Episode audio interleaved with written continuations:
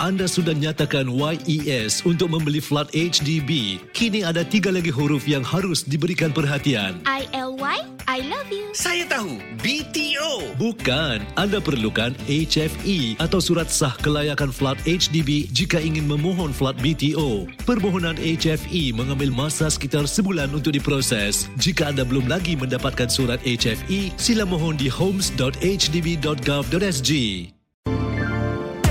Media Corp Ria lapan sembilan tujuh. Bahagia buat kita semua. Setiap masa. Hiburan, info, muzik tanpa henti. Media Corp Ria lapan sembilan tujuh. Hashtag bahagia bermula di sini. Media Corp Ria lapan sembilan tujuh.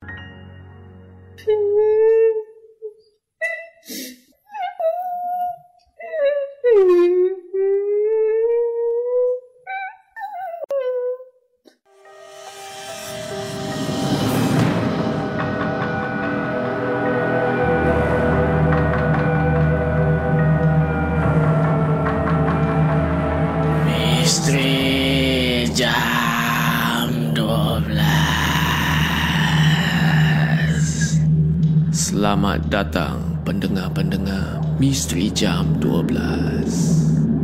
Saya akan menemani anda setiap malam Isnin hingga Jumaat tepat pada jam dua belas malam.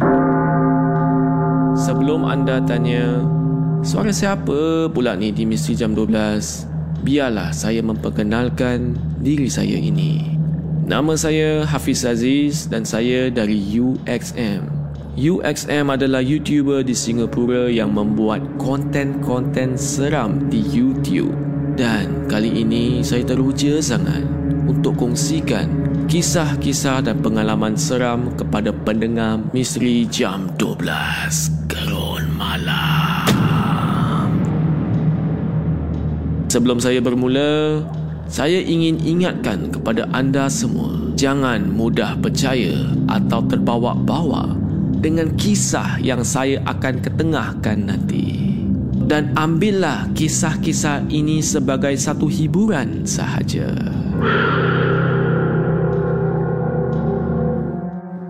Pada malam ini, kami ada Saiful yang akan kongsikan kisahnya yang menyeramkan. Seram atau tidak, kita tak tahu lagi.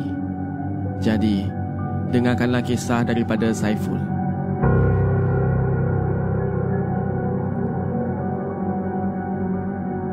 Hello semua, nama saya Saiful. Saya mempunyai dua orang adik-beradik. Ianya antara saya dan abang saya sahaja. Kami tinggal di sebuah banglo yang agak dalam dan hujung, nak dibandingkan dengan rumah-rumah yang lain. Bentuk rumah kami juga memang agak aneh, kerana ayah saya adalah seorang kontraktor. Saya dan abang saya sentiasa main berdua di dalam rumah kami itu. Pada masa kejadian, saya berumur lima tahun dan abang saya berumur tujuh tahun. Di rumah itu kami mempunyai satu bahagian yang kami tidak boleh pergi, kata ayah.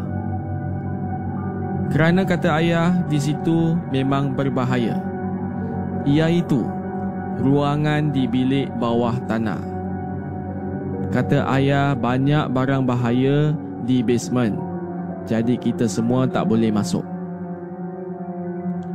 Suatu hari itu, ibu dan ayah keluar berduaan, tapi sekejap sahaja katanya, kerana ingin membeli barang-barang dapur.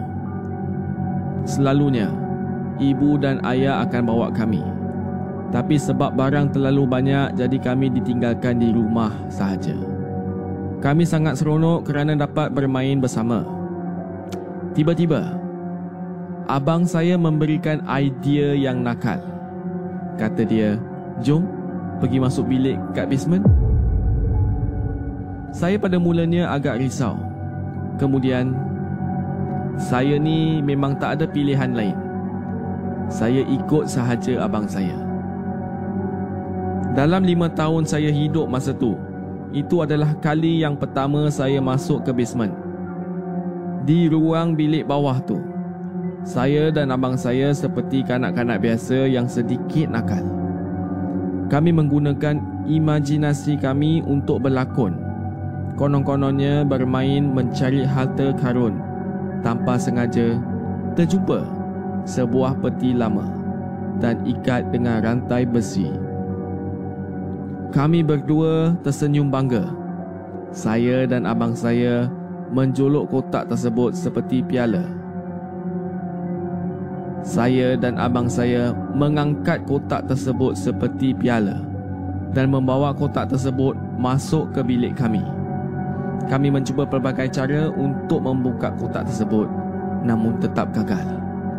Sehingga abang saya geram, terus campak kotak tersebut ke lantai dengan sangat kuat.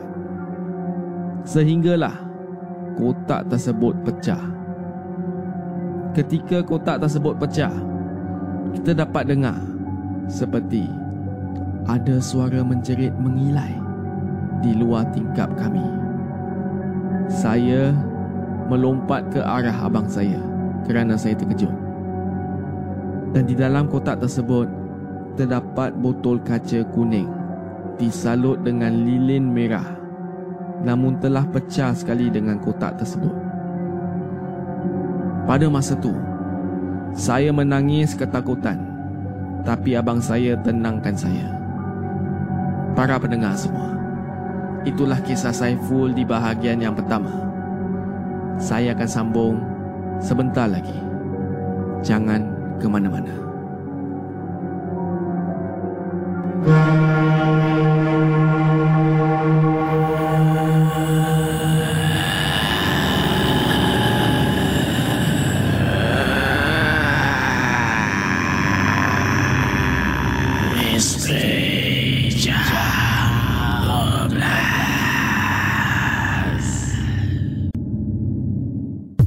Media Corp Ria lapan sembilan tujuh.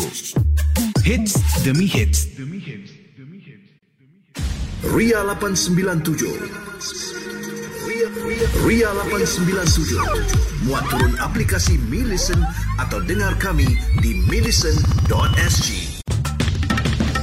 Ria lapan sembilan tujuh. Berlegar di dunia digital. Ria lapan sembilan tujuh bermanifestasi dunia digital. Dari kota Singa ke seluruh Asia, dari Asia Tenggara ke Eropah, dari Timur Tengah ke benua Amerika. Dari bandar utama dunia ke sempadan negara, pekan dan kota, kami bersama anda. Anda, kami, aku, kamu dan kita semua disatukan dengan hanya satu sentuhan bahagia, Ria. Dan di gelombang maya, kita akan bersama. Tidak kira di mana anda berada, kami senantiasa bersama.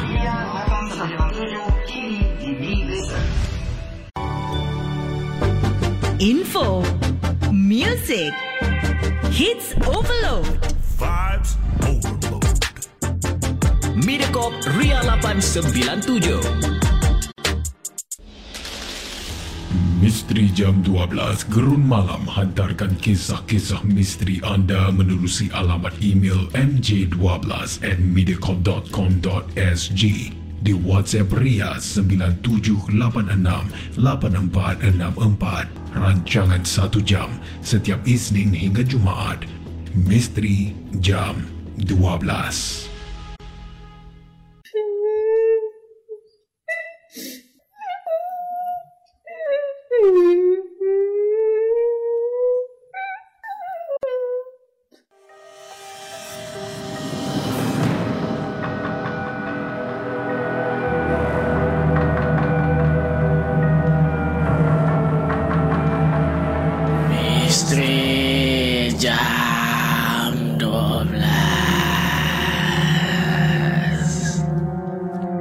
Selamat kembali ke Misteri jam dua belas Gerun Malam. Tadi di bahagian yang pertama, saya telah kongsikan kisah Saiful. Saiful dan abang dia ditinggalkan di rumahnya. Mereka mula bermain berdua di bilik basement yang ayahnya tidak benarkan. Kata ayahnya jangan masuk kat basement sebab berbahaya sangat. Tetapi mereka ni ada sedikit nakal. Yelah, budak-budak kan. Diorang masuk juga kat basement tu. Selepas tu mereka jumpa sebuah kotak yang lama. Selepas itu mereka ke bilik mereka sendiri dan pecahkan kotak itu. Apabila mereka pecahkan kotak itu, mereka dapat dengar menghilai. Mereka dapat terdengar seperti ada orang jerit di luar tingkap mereka. Saiful terkejut dan takut. Dan baiklah, saya akan sambung kisah Saiful di bahagian yang kedua. Sejak kejadian itu, abang saya kerap mengigau malam-malam. Dan pada siang hari seperti orang tidak tentu arah. Dia selalu ke hulu ke hilir dan dia selalu nampak seperti tidak tenang. Saya cerita kepada ayah dan ibu saya. Dan ibu saya terus menangis di situ. Saya keliru pada masa itu. Tapi saya cuba untuk tenangkan ibu saya. Saya tanya, kenapa ibu menangis? Tapi ibu saya cuma mengiling dan kesat air matanya. Malam itu ayah saya membawa abang saya pergi berubat. Namun proses untuk keluarkan abang saya dari rumah sahaja memang sangat-sangat susah. Saya tak pernah nampak abang saya meronta-ronta seperti gitu. Bayangkanlah, dia tu umur baru tujuh tahun. Ada tiga atau empat orang dewasa cuba tarik dia keluar, tetapi gagal. Memang kuat betul abang saya pada masa tu. Tapi walaupun dia dah pergi berubat, kadang-kadang abang saya ni boleh tukar suaranya. Bila dia tukar suara tu, suaranya seperti orang dewasa yang agak besar. Suara dia garau sangat. Dan kadang-kadang pada time-time maghrib, abang saya akan duduk menghadap ke cermin dan menyikat rambutnya. Apa yang buat menyeramkan, dia sikat rambut dia sampai ke bahu, sampai ke aras pinggangnya. Kononnya rambut dia panjang. Cuba bayangkanlah, dulu kecil-kecil saya memang tak faham. Tapi bila saya dah besar ni, baru saya faham. Tiap-tiap minggu ayah akan membawanya untuk berubat. Dan selalunya ustaz-ustaz akan datang ke rumah saya. Proses yang tiap-tiap minggu berubat itu, ia berlangsung sehinggalah hari ini. Para pendengar semua, sebelum kejadian itu, itulah kali terakhir saya bermain dengan abang saya ataupun saya berbual dengan abang saya. Sekarang ni dah masuk lima belas tahun kemudian. Dan abang saya sampai hari ni, dia tidak waras. Rupa-rupanya, di dalam kotak lama itu adalah simpanan-simpanan saka dari moyang-moyang saya. Sekian, terima kasih. Para pendengar semua, itulah kisah daripada Saiful. Saya memang tak boleh bayangkan ya, kalau rapat dengan adik-beradik tu, membesar sama-sama, dan akhirnya terjadi benda-benda gini. Memang sangat sedih. Jadi para pendengar semua, apakah pendapat anda? Seram atau tidak?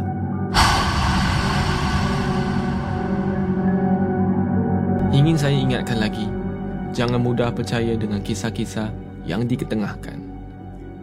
Anggaplah kisah-kisah ini sebagai suatu hiburan sahaja.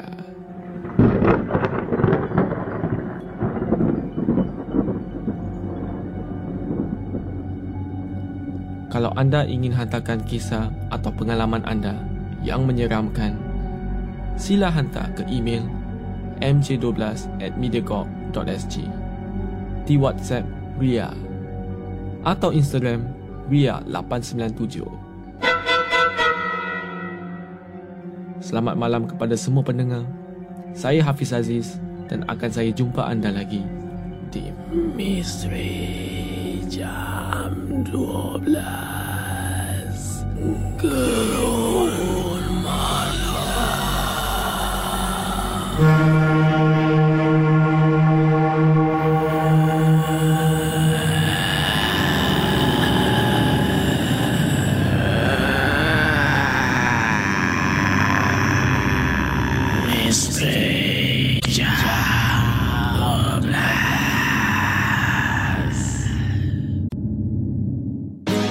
music, lagu dan smashing hits. Media Corp Ria lapan sembilan tujuh. Kami, kamu, anda, kita. Satu rasa, Ria. Come on. All that you got, come on baby, let's. Ria lapan sembilan tujuh, hiburan tahap optima. Dengar lagu-lagu hits Ria lapan sembilan tujuh menerusi aplikasi MeListen. Muat turun aplikasi MeListen yang telah dikemas kini. MeListen, satu perkhidmatan audio digital percuma yang akan terus mendekatkan anda dengan stesen-stesen radio Media Corp, music dan podcast. Media Corp Ria lapan sembilan tujuh. Satu stesen, segala hiburan yang anda mahukan. Media Corp Ria lapan sembilan tujuh. Ria lapan sembilan tujuh berlegar, bermanifestasi di dunia digital. Dari kota Singa ke seluruh Asia, dari bandar utama dunia, kepada negara pekan dan kota. Kami bersama anda. Aku, kamu dan kita semua disatukan dengan hanya satu sentuhan bahagia. Ria. Dan di gelombang maya kita akan bersama. Kami senantiasa bersama. Ria. Ria lapan sembilan tujuh menemani anda sepanjang hari. Muat turun aplikasi MeListen atau dengar kami di milisten dot s g.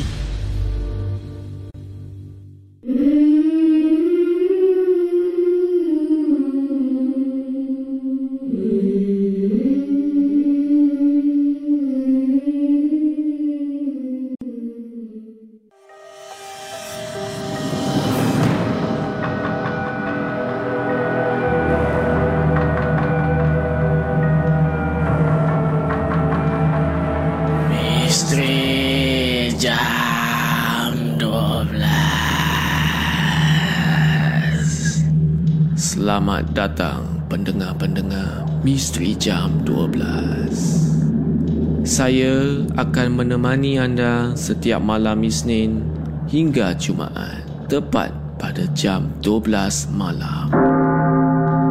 Sebelum anda tanya, suara siapa pula ni di Misteri Jam dua belas? Biarlah saya memperkenalkan diri saya ini. Nama saya Hafiz Aziz dan saya dari U X M. U X M adalah YouTuber di Singapura yang membuat konten-konten seram di YouTube. Dan kali ini saya teruja sangat untuk kongsikan kisah-kisah dan pengalaman seram kepada pendengar Misteri Jam dua belas Gerun Malam.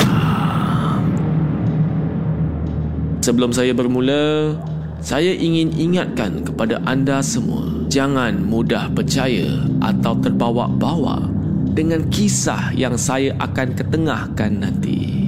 Dan ambillah kisah-kisah ini sebagai satu hiburan sahaja.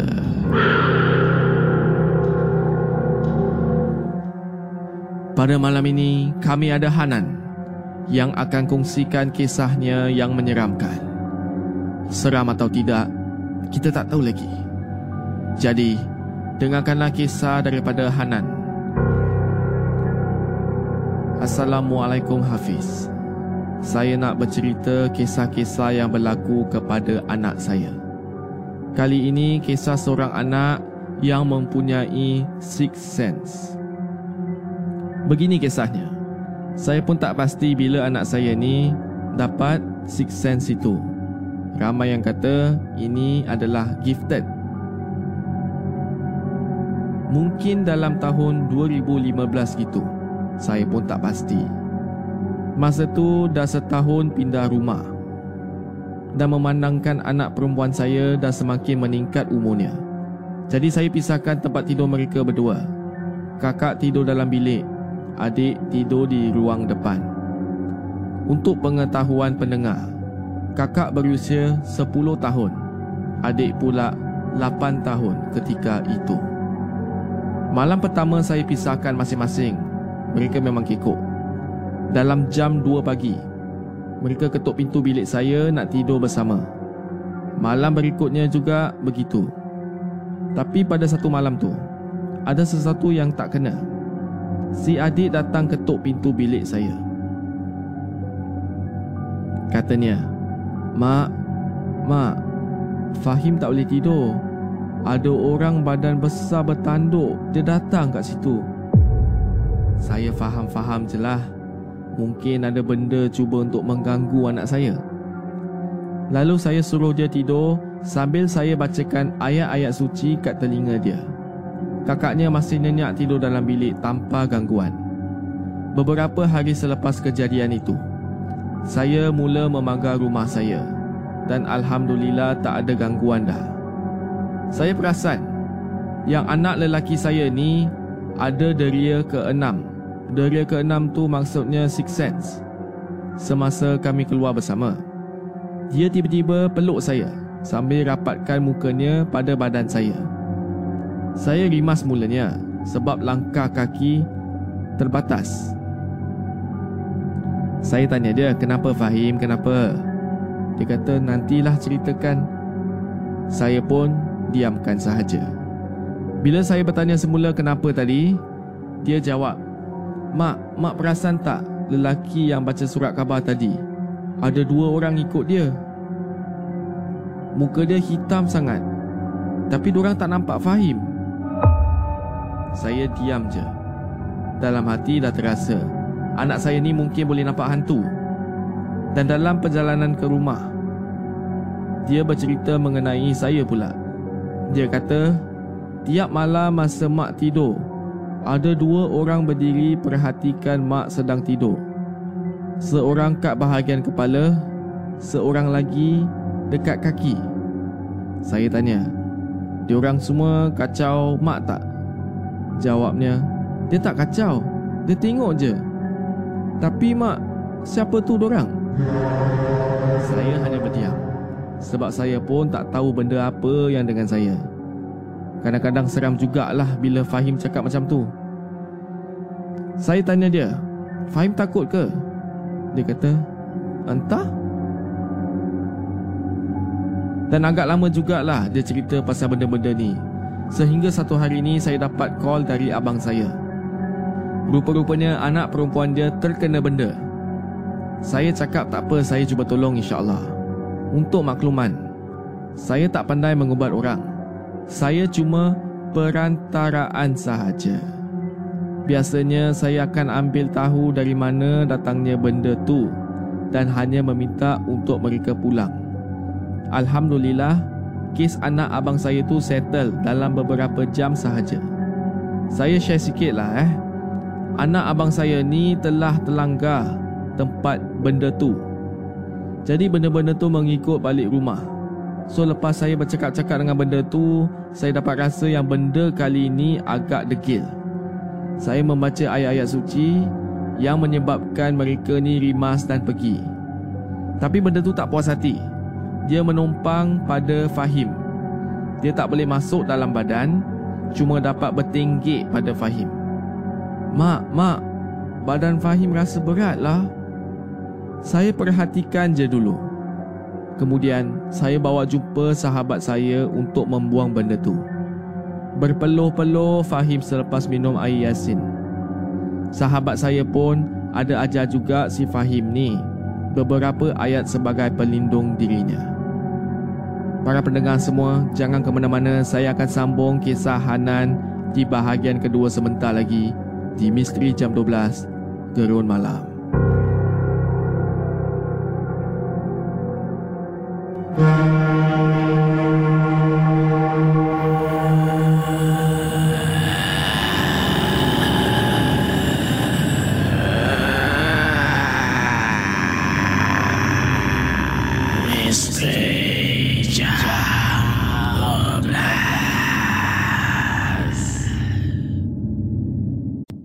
Hiburan tahap optima dari kami untuk anda.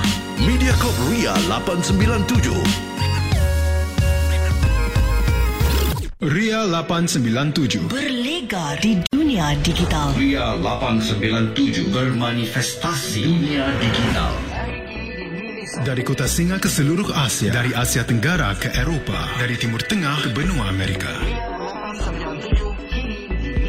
Dari bandar utama dunia ke sempadan negara, pekan dan kota, kami bersama anda. Anda, kami, aku, kamu dan kita semua disatukan dengan hanya satu sentuhan bahagia, Ria. Dan di gelombang maya, kita akan bersama. Tidak kira di mana anda berada, kami senantiasa bersama.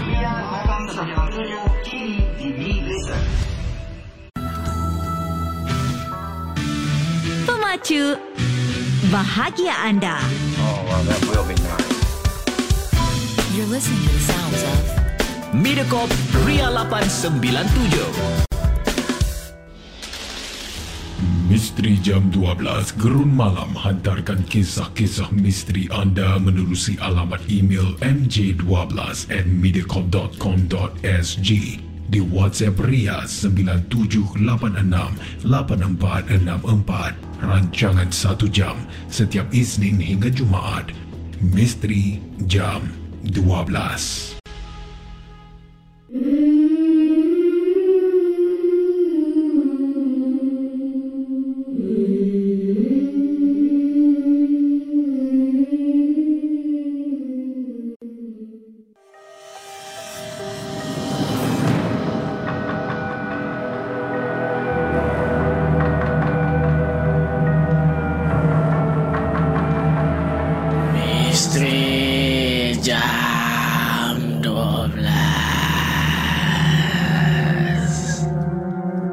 Para pendengar semua, selamat kembali ke Misteri jam dua belas Gerun Malam.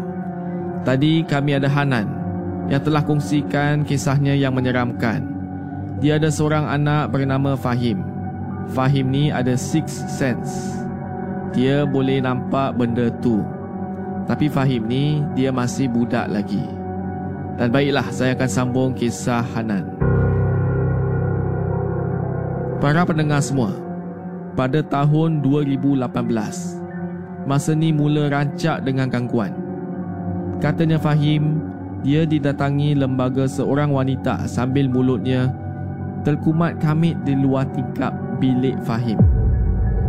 Tak tahulah saya apa yang dibacanya, sebab yang nampak hanya Fahim. Dalam dua tiga malam jugalah benda tu main-main di tepi tingkap, kadang-kadang dekat pokok depan rumah. Dia je lah yang nampak benda tu. Saya cuma pesan, jangan takut dengan benda tu. Dia pun makhluk macam kita juga, cuma dia alam lain. Lain kali bila dia datang, suruh dia pergi. Cakap, aku tak nak berkawan dengan kau. Betul-betul dia pergi cakap kat benda tu. Lepas tu tak ada gangguan dah, alhamdulillah. Tapi sebenarnya gangguan di luar bilik dia tu boleh tahan jugalah. Yelah, bilik Fahim di tingkat dua, tapi benda tu boleh tercongok, terjulur, terjuntai depan tingkap bilik Fahim. Fahim bagi tahu wanita itu mengeluarkan suara kawan-kawan Fahim. Antara benda-benda yang Fahim dengar, "Fahim, jomlah main kat taman." Fahim bukalah tingkap. "Fahim, bukalah tingkap, aku nak masuk." "Fahim seorang je ke? Aku boleh teman tau." Itulah suara-suara wanita